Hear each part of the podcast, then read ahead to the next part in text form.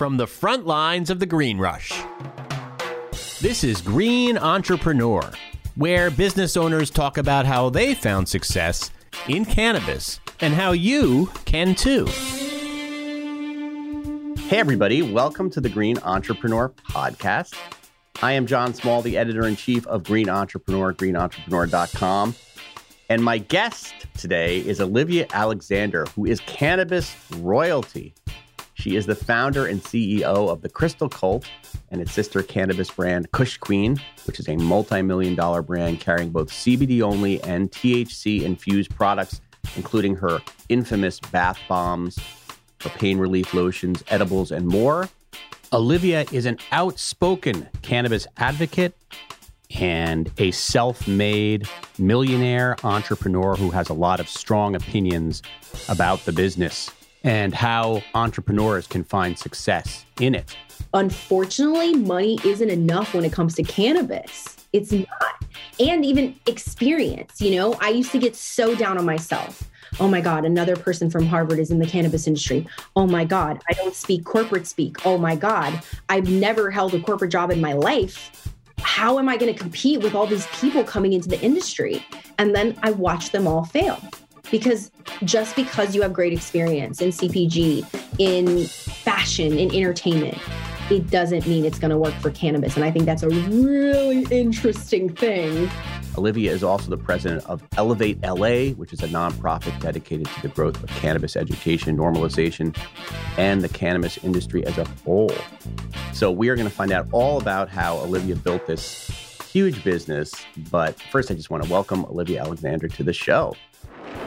Thanks for having me. Excited to be here. Excited to be with you. And so, you have such an interesting origin story. So, I'd love to you to have you share it with our audience. And so many people who listen are people who are aspiring to get into the cannabis industry or who are in the cannabis industry already, but looking for a sort of a leg up. But tell us a little bit about your background. You came to LA when you are this is my understanding. You came to LA when you were younger from Louisiana and as a, a child actress, right? Correct. I was kind of one of those kids who just like came out of the womb and I was just like a nut. And my mom had wanted i mean i think my mom wanted to get out of louisiana and in the town we're from you know 700 people what you do is you put your kid in beauty pageants and you try to make him an actor to get the hell out and that's exactly what we did so by the time i was 13 we were out here just living here we moved here and it was the best thing that ever happened to my family it plucked me right in the middle of like the complete polar opposite experience of where I came from. And then by the time I was 18, I lived in the center of what would eventually become a major hub of cannabis. And I started, I tried weed my first week in college, of course. I immediately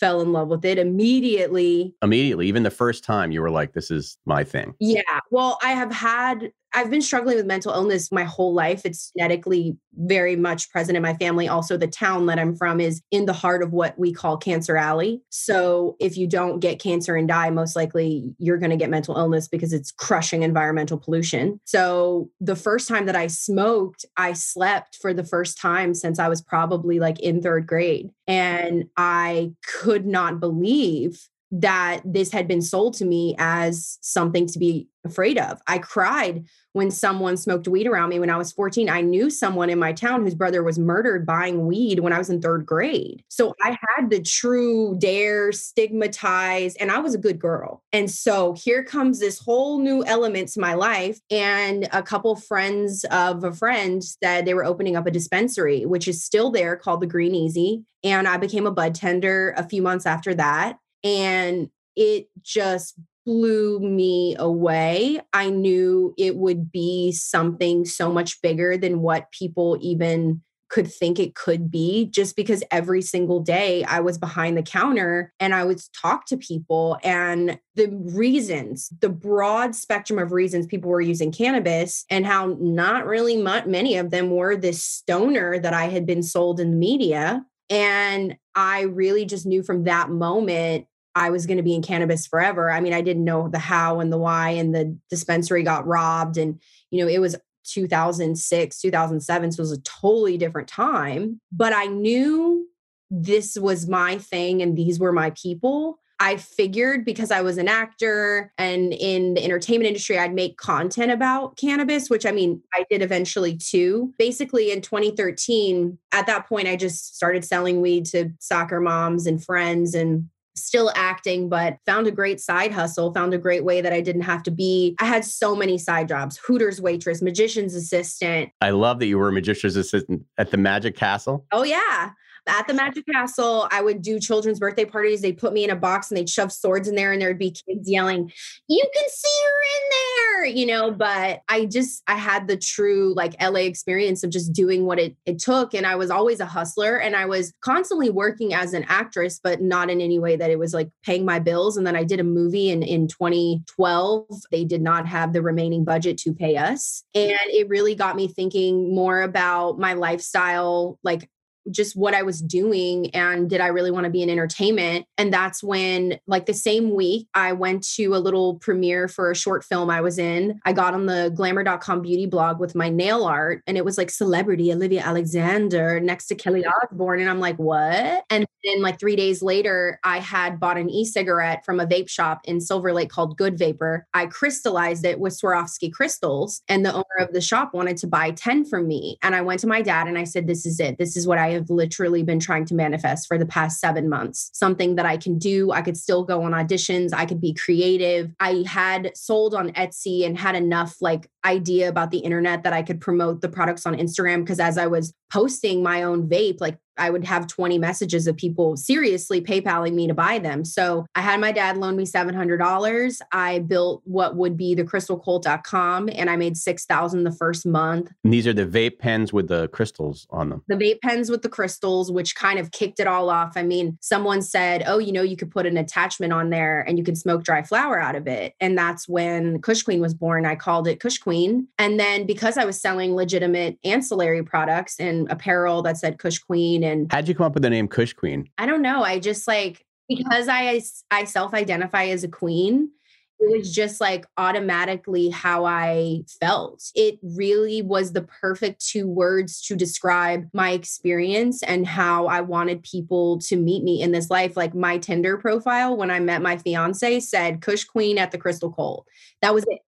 And I kind of felt like that was just the way I wanted people to know me and meet me. And then it really stuck. And I was able to get trademarks. And really, that's when I started to try to sell CBD products, but you couldn't even get processing. And then I met my fiance six years ago, literally almost to this day. He was growing and cultivating, and I had what would be the start of Kush Queen, the start of Crystal Cult. And I had started all these Instagram pages about weed, a YouTube channel about weed, naturally to use my skill of being on camera, to use my 20 something years of experience in the industry to create really good cannabis content. I felt like a lot of the content creators at the time were just like, it was basically Adam Ill, Dope as Yola. There was like a couple girls out there, but they were more like sexy and it just wasn't my style and so i started making content and that just really what kind of content was it? What was the good video content. My channel's still up there. I just don't make content a lot because i started getting a lot of strikes but it was educational cannabis content product reviews the whole like it's still there. It has almost 100000 subscribers now. It's kind of interesting. We've been thinking about revving it up. And then the instagram just blew up. I had 3 million followers and then my fiance just started coming home with clients. Oh this vape company wants you to make content for them. They want you to tag them on IG to build their page. And we had a really good business until we didn't when Instagram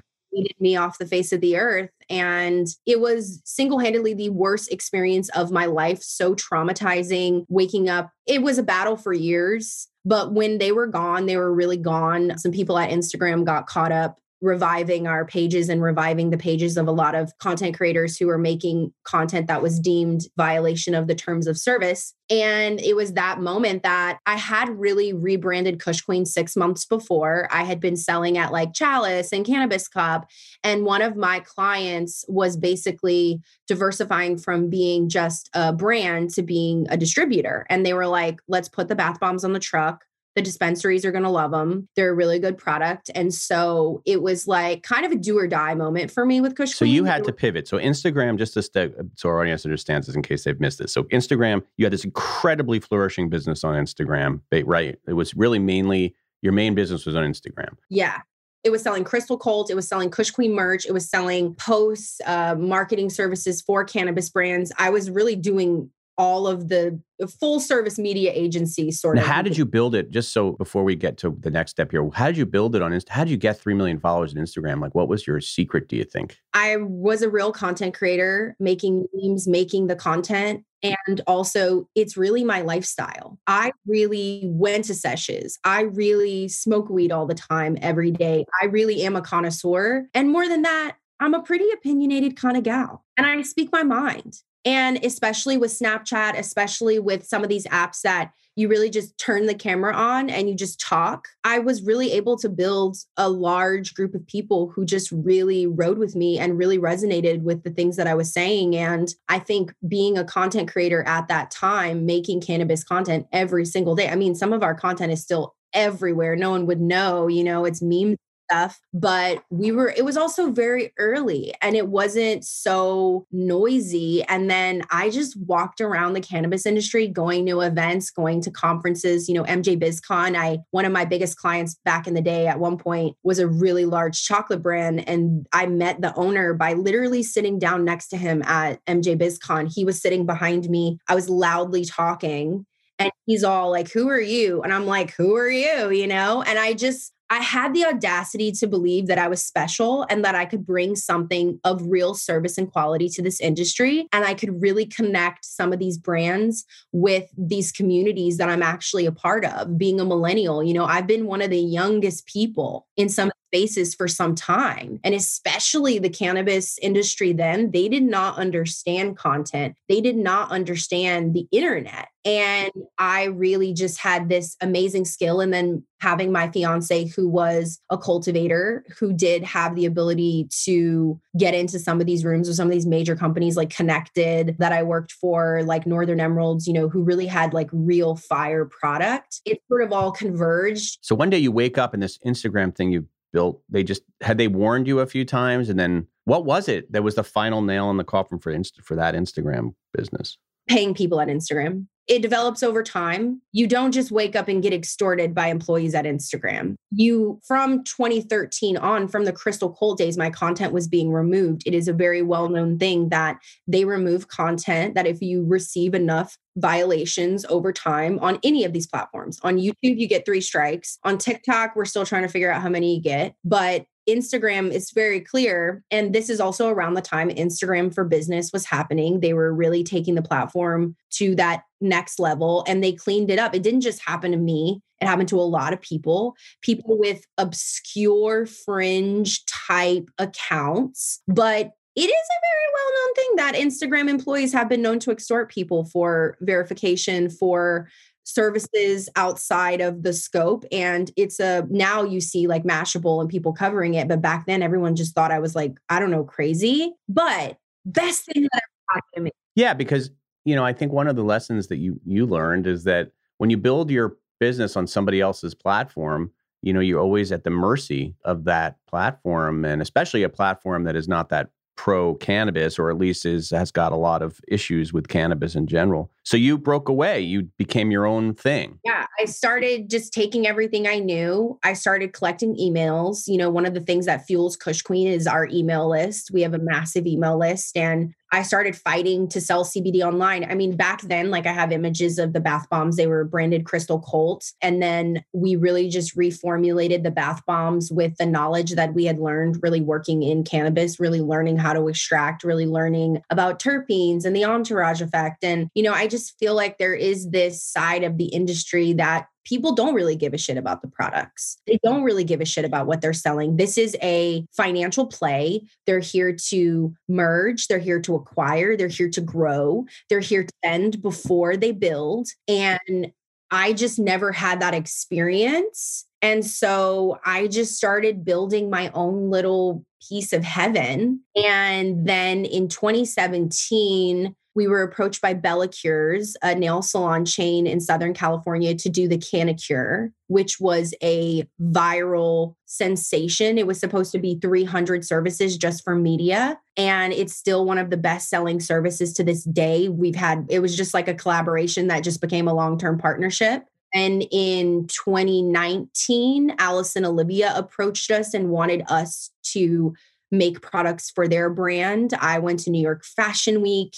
That was just another moment that I'm like, what the heck? We are mainstream. We're here. And it's just really been a, a wild journey of a labor of love for the products, the people that use them, and then getting to have this very unique experience that is just not common in our space where I really came up in this industry. I really feel that I am going to be one of those people who's like um, a, a, an export, just like we have like NFL players who become celebrities, and we have people. You know, I've really been able to just like inhabit this very unique space and write my own ticket. I really truly have never even raised traditional money even though I'm gonna and I'm gonna blow everyone's you know socks off when I'm ready but I'm just building a really you just yourself business.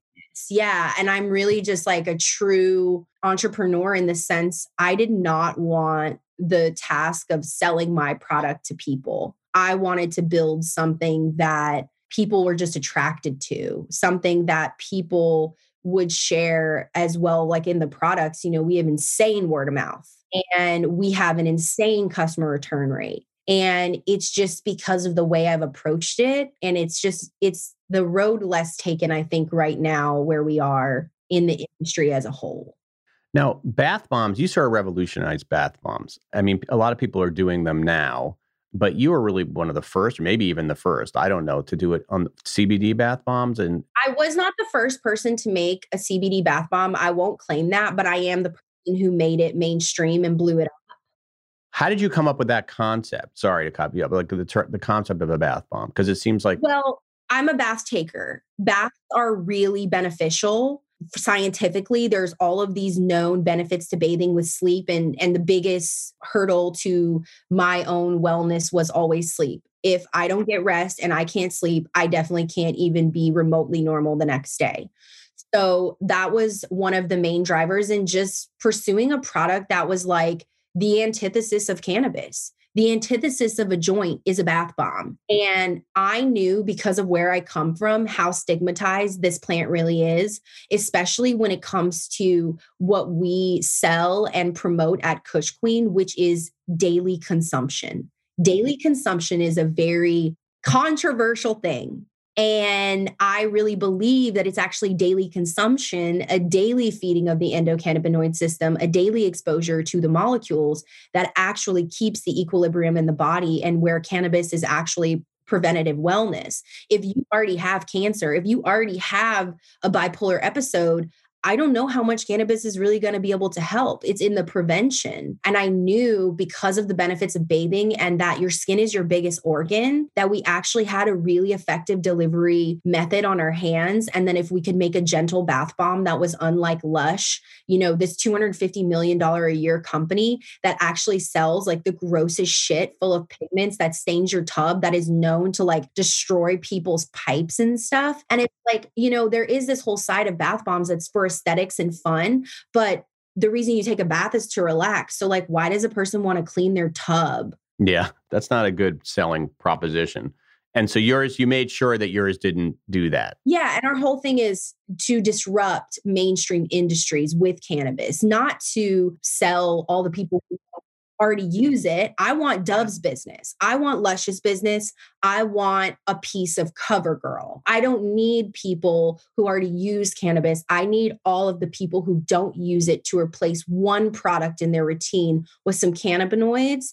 And that's where I think it can change your life. And so we just also believe in finished goods. Anybody can sell a joint or prepackaged flower not everyone can manufacture beautiful finished goods with consistency and that is our edge. What are finished goods? What explain what that what you mean by that. I mean a finished good i mean an actual product. You know to me cannabis is a commodity now. You have the raw flower you could sell it in a, in a package you could sell it in a joint but for me i want it in a finished product and i that's also where it's harder for people to replicate what you do. I mean everybody sells a bath bomb now because of Kush Queen. But there was a period where we were like the only CBD bath bomb on the internet. And that that also allowed us to get the consumers to trust us with our other products because they knew how good the bath bomb was. They knew how consistent it was. They knew that it worked for them. And they knew that I would not put my name on anything that wasn't just as good as that bath.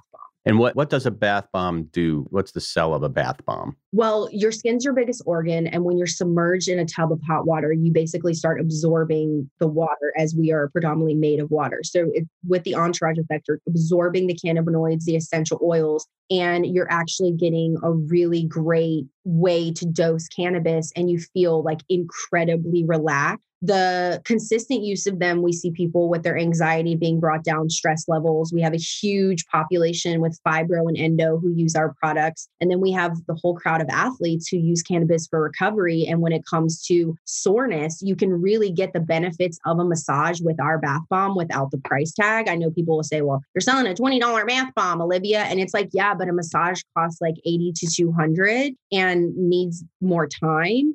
And we just have people left and right who say, Yeah, I canceled my spa membership and I just use your bath bombs. It's a deeper level of relaxation. And cannabis, really, when you put it on the skin and when you eat it, is where it's really medicine. The ingestion of it by vapor and even with smoking is still off limits for some people. Yeah. So this is another way to, to, to go. What are some other products that you feel like you've made that have really innovated? I know you have like the lit kit and you have the we the emoji keyboard, the weed emoji. These are some of my older projects, but yeah, I had a, I had a weed emoji app at one point that was giving people weed emojis. The lit kit was a vibe. We couldn't continue the lit kit because of the compliant market. Stacking products in Metrc is not something that was available, so we we don't sell the lit kit anymore. But what happened is is shortly after the bath bombs really blew up, my fiance was developing a water based technology, a nanotechnology that could actually turn the oil into water and I was back to struggling with sleep again, mainly because I became a dabber and I was like, I can't do this anymore. And I was getting off of pharmaceuticals after seven years. And one night he took the nano particles and he basically rubbed it on his back because he hurt his back and it worked.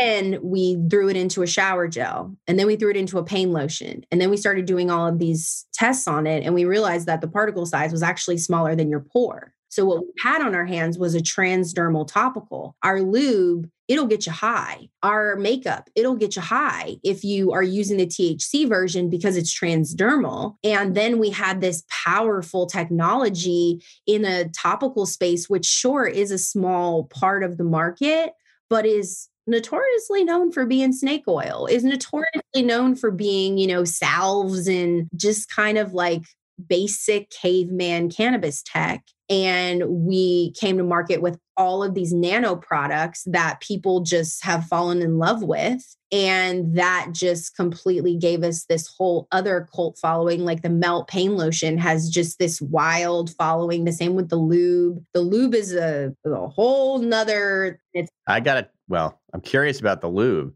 It can get you high yeah. So basically, you have a nanoparticle, it absorbs within 30 seconds, fully transdermal into the bloodstream. And we recognize very early on that the shower gel, that the lube, and that our cosmetics all have the ability to get you high. It is not the same high as puffing a joint. It's like a high of like a three milligram microdose edible, is how I um, describe it. And you really do have to set the consumers up for the right experience. You have to say, this doesn't work the same, but it's a really, it's a really great technology and the the industry and I think the consumers were ready for it. And it's not for everyone, but transdermal is more effective, even CBD. Transdermal is increasing the bioavailability with the nanoparticle.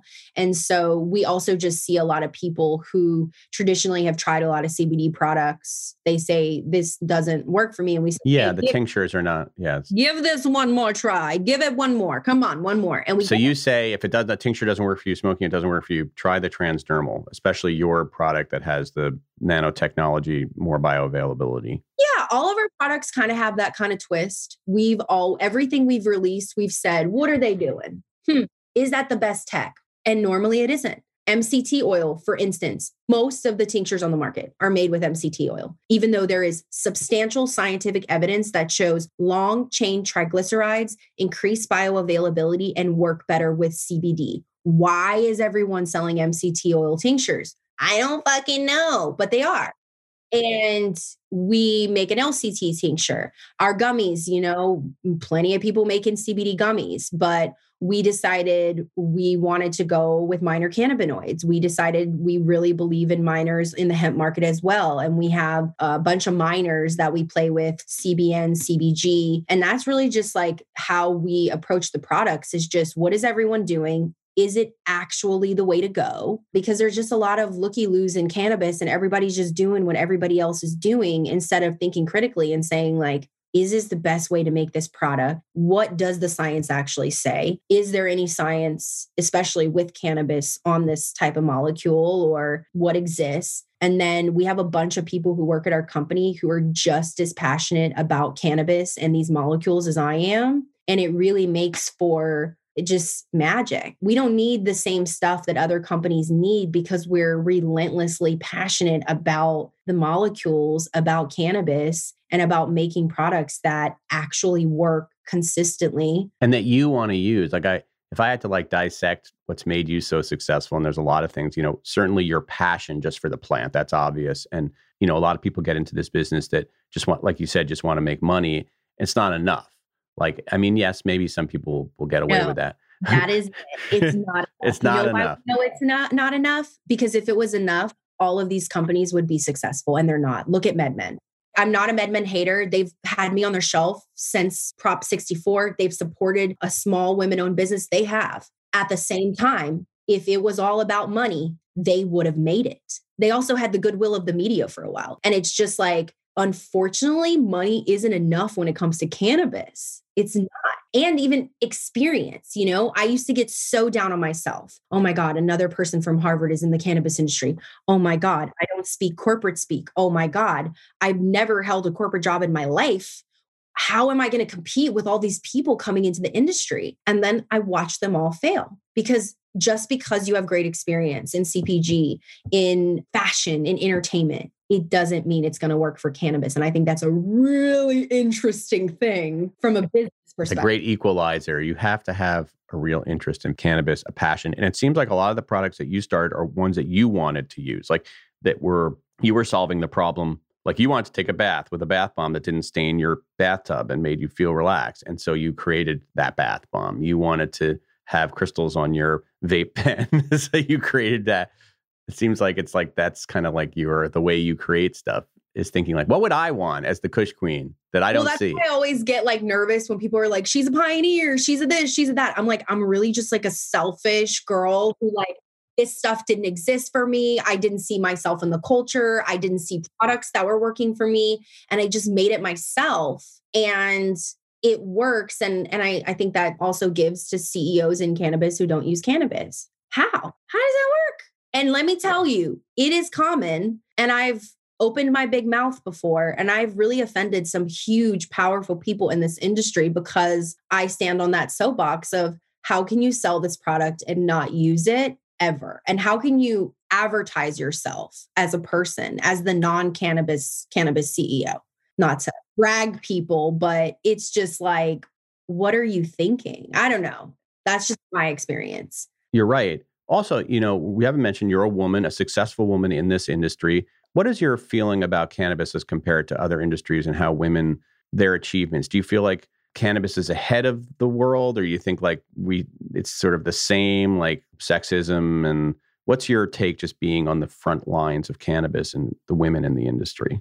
It's really tough because we had Women Grow come out with these numbers a few years back, and they were talking about cannabis is going to be the first industry run by women there's like 30% of CEOs are women. And like recently, the numbers say it's like 8%. And then I would look around the industry and it just, sure, there are women who inspired me to when I saw Corey Lou Thomas from Honey Pot Bear winning a cannabis cup. And I was just a kid out in the audience with a camera. I thought, oh my God, that is, this is my moment. This is my moment where I see myself, you know, and you've always had like Dr. Dina and some of these women, Kiva, um, Christy from Kiva, they're here, we're doing it. But are women running cannabis? No. Do are we fairly represented? Absolutely not. Is it still a older white man's game? Yeah, and just their ability to raise capital is just where I see it the most, but I do think that like you said, cannabis is this great equalizer. And I think that my hope for the industry, what I work for in this industry and what I support is an industry just as diverse as the group of people who use cannabis. And when the industry represents the population of users, the industry will flourish. I think the industry is failing right now because it is only selling to a small group of people. And yes, I said it's failing. I think it's failing. What do you mean? How do you, how is it failing? It seems like you're I mean, in California at least, you know, the the compliant market is not well. We're it's not what you call well. or we're making money. People are making money, but not as much as they should be. The illicit market continues to be eight, ten times bigger than the legal market. And then the consolidation, you know, maybe that's good for some people, but I don't think it's good for everybody. And I don't think it's good for building an equitable industry that most of these people's business plan is just to acquire and suck everybody up it's just sure it's a way to go it's a way that industries work but it's just not what I think is going to make our industry strong and successful. And for us to be able to barrel towards Washington and get federal legalization and then take on the world. Because that is also one thing we're competing with is do we want Canada to own the US cannabis industry? Because as it stands and as it continues to stand, they own it. You think so? I I, I, firmly believe that there's so that Canada has such a leg up and has had a leg up because of their banking, because of the way that the industry was set up and the fact that they went federal long before us. And I think that so much of the money that's holding at least the California industry together is Canadian money. And I think that people would be very surprised how many of the Canadian companies own a lot of the hemp space and continue to own a lot of the cannabis industry in California naturally by way of subsidiaries and lots of different rules. But these people are incredibly sophisticated. And more than that, they are the establishment, they are the financial industry, and they have something that not that average people don't have and it, it is sort of this question of for me a moral question and an ethical question especially knowing the history of the war on drugs especially knowing the lack of opportunity for millennials and especially knowing that these people just want to make money and that's okay like capitalism is capitalism. It's just I just think cannabis is different because it changes your consciousness, because it is an indigenous plant, because we have put millions of people in cages for so many years. It's just not a commodity like everything else, even though it kind of is at the same time. Well, you have such great opinions on things. I could talk to you for hours. I'm going to let you go. you're you're fascinating. Olivia, thank you so much. If people want to find out more about Kush Queen, your products, I mean, there's so many, you have to be in a cave to not know about Kush Queen, but what should they do? We can go to kushqueen.shop Kushqueen.shop is where all of our hemp products live. And then we're in California compliant dispensaries statewide. And then we're obviously on social media, Kush Queen Shop. I'm the Liv Alexander on Insta and TikTok. And I'm always, my DMs are always open. I like Say. okay, that's awesome. Well, it's wonderful to meet you and good luck with with everything and keep being the queen. You're a good queen. Good royalty for us so to have. Much. Thank you for the time. I appreciate it. Thank you, Olivia. Thank you for listening to the Green Entrepreneur Podcast. To find out more about Green Entrepreneur, you can go to greenentrepreneur.com or check out our magazine on newsstands everywhere. Check out our Instagram at Green Entrepreneur. We're also on Twitter, LinkedIn, Facebook, and all other social media feeds. If you like this podcast and you'd like to hear more from me, Jonathan Small, check out my other podcast, Write About Now. That's W R I T E, to get some in depth interviews into the lives and stories of successful writers, how they got there, what they learned, and what you need to succeed. That's writeaboutnowmedia.com. Until next episode, we'll THC you later.